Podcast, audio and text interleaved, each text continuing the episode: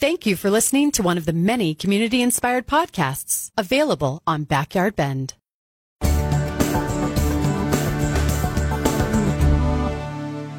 We're joined by Kevney Dugan, CEO of Visit Bend, and Jason Bagby, Executive Director of Pledge for the Wild.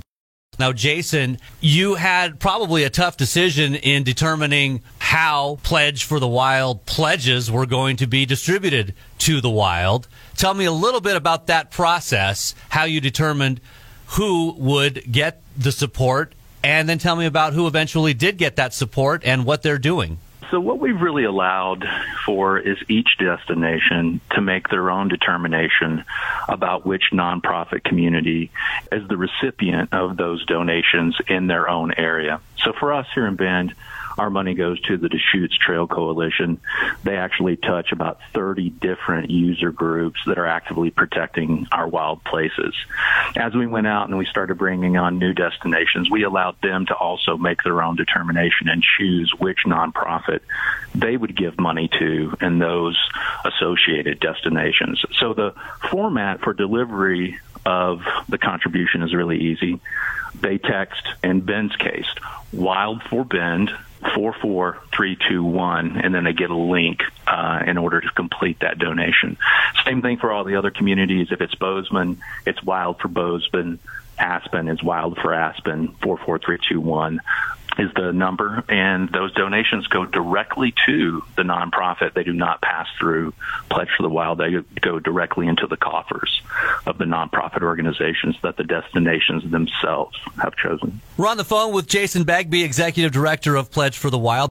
So, Jason, we have this incredible book. It's so cool. It's called Ineffable. 50 pages, full color photo book. How did Ineffable come together, Jason? This was a really great idea that both Nate Wyeth and Kevney Dugan from Visit Bend came up with, just really as a way to showcase all of the amazing things about Bend. And it's not just landscapes and, and pretty views. It's people, it's places, it's things.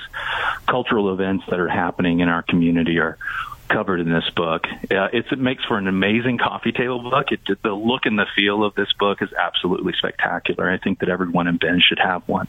Now, Jason, everyone in Bend can have one, and it will also go to a good cause. How can people make this part of the donation process to Pledge for the Wild? Asking everyone from breweries, retail shops, hotels to either buy the book and use it as an incentive to their customers or to at least have it on sale and available for customers to buy at the kiosk at the retail checkout counter. So if anyone would like to participate in this program, they can reach me, partners at pledgewild.com, and I'll be more than happy to talk to them about all the unique and fun ways that we can help promote this book together in our community. Jason Bagby is the executive director of Pledge for the Wild. Give us the text message one more time, Jason, and the website to find Pledge for the Wild. Make a donation to Pledge for the Wild.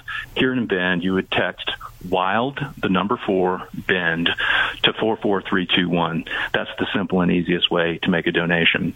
If you actually want to become a partner or a business partner and house the book, have the book available for sale within your organization, you can email me directly at partners at pledgewild.com. And the website for Pledge for the Wild is pledgewild.com. And Kevney Dugan is the CEO of Visit Bend. Kevney, you also are the founder of Pledge for the Wild. Now, you were out recreating not here, and you were thinking, how can I give back to this place? I'm not from here. I don't live here. I, I don't know the nonprofits. I don't know whatever version of the Central Oregon Trail Alliance or the Paddle Trail Alliance, that version of wherever I'm at. But how can I help them out still locally? What can I do? And you came up with the idea for Pledge for the Wild. And this is something that, that I'm sure many people have thought of. How can I, visiting this place, help them out? Kevney, what for you really spurred this on to help out the local place? I think the reality is for most visitors to a destination, you know, the, they're not going to do the legwork to go figure out what organization they should say thank you to. And I think there's an opportunity to tell visitors if you're going to say thank you on behalf of Steamboat Springs or Flagstaff or Bend, Oregon, we're going to do the legwork and prop up an organization and recommend that you donate to that group and make sure that when you leave a destination, you've, you've done the economic development part. You may have stayed in a hotel, eaten in restaurants, bought gas and groceries and all those things. But the purpose of a lot of travel to these mountain towns is for recreational purposes and access to wild places, public lands. And where does that conduit exist for a visitor to those destinations? Be able to say thank you to that space. And and that was really the impetus between behind Pledge for the Wild.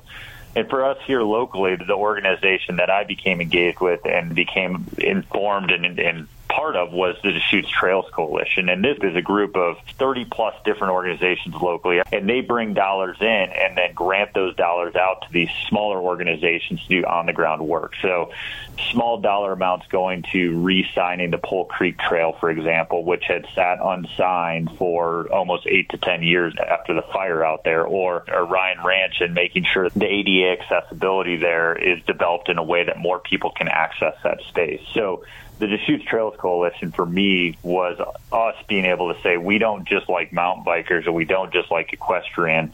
We like all user groups. And I would also argue trails in our backyard are a conduit that everybody uses. You could be a kayaker and use a trail to get down to the to the water. You could be a, an equestrian person and use trails. And so it's really sort of the linchpin to our access to these wild places. So we've got this really cool book for a very cool cause. It's ineffable.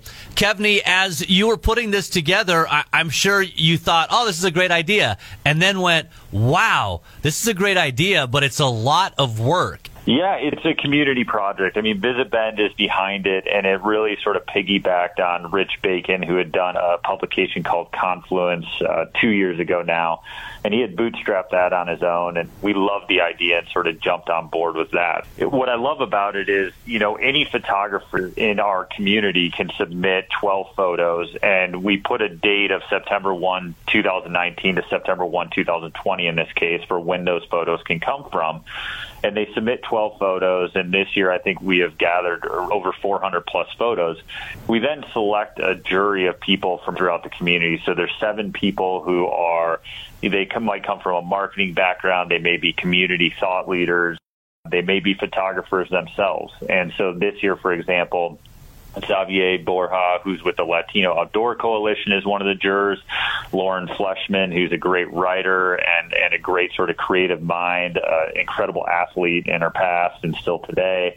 Justin Yaks, who's one of the owners, founders of DVA, is on that jury. We then submit all those photos to that group of people, and they come back and make votes, and, and collectively they decide what makes the book or what doesn't make the book then Rich Bacon comes in and does design work on the book. So yes, it's a it's a massive project, but it, but it's also a very community oriented project, and everybody in the community sort of has their different touch points with it, and that's really important to us. We see this as a as a project for the community, and we hope they're proud to look back and say over the last year these photos summed up what this community looks like. I think we've seen what's happened in the last 10 years in this. And the long-term vision here is that 10 years down the road, are we going to look back at this edition and go, oh man, do you remember when X was there? Or do you remember when X looked like this? Or do you remember this wildfire season playing out in that way? Or do you remember people having to wear masks because of COVID? And, and so we really sort of try to encourage these jurors to think about what this last year meant to the community of Bend and then select from the photos, photos that represent that period of time. Oh, so it's a bit of a time capsule then. Yeah, absolutely. I mean, if I'm, I'm, uh, you know, almost 40 now, and I remember growing up in my house, and I had National Geographics, uh, in, you know, in the library, and I remember being able to pull September 1985 off the wall and flipping through it, and, and you know, what again to your to your statement, time capsule of what was happening in that month in wildlife and in our natural environments. In the same way, I would like to think that down the road there are homes in Bend or homes of people who love this community who have volume one through ten, and they can go back and flip through volume one and be like, "Oh man, do you remember that?" Whatever it may be, we sort of create this visual history of our community, if you will. Yeah, I love it. I was looking through the photos and just, I mean, some beautiful shots. And you're right, it is of everything that makes up Central Oregon. It is something you're going to want to own, but also for a great cause too, helping out Pledge for the Wild and uh, going forward. I'm excited about it, and I've already seen it. I've already got a copy. Yeah, that's great. I mean, that's that's the hope here. This community should be proud of itself and is proud of itself, and hopefully, this book serves as another piece they can throw on their coffee table to show that pride. I know I'll, I'll point to myself. I sent copies back to Michigan where my immediate family lives so they could have an idea of what the community I live in looks like. It's been an amazing project and we can't wait to see where it goes. This Backyard Bend podcast produced and hosted by Mike Flanagan. Don't miss other great community inspired podcasts available on Backyard Bend.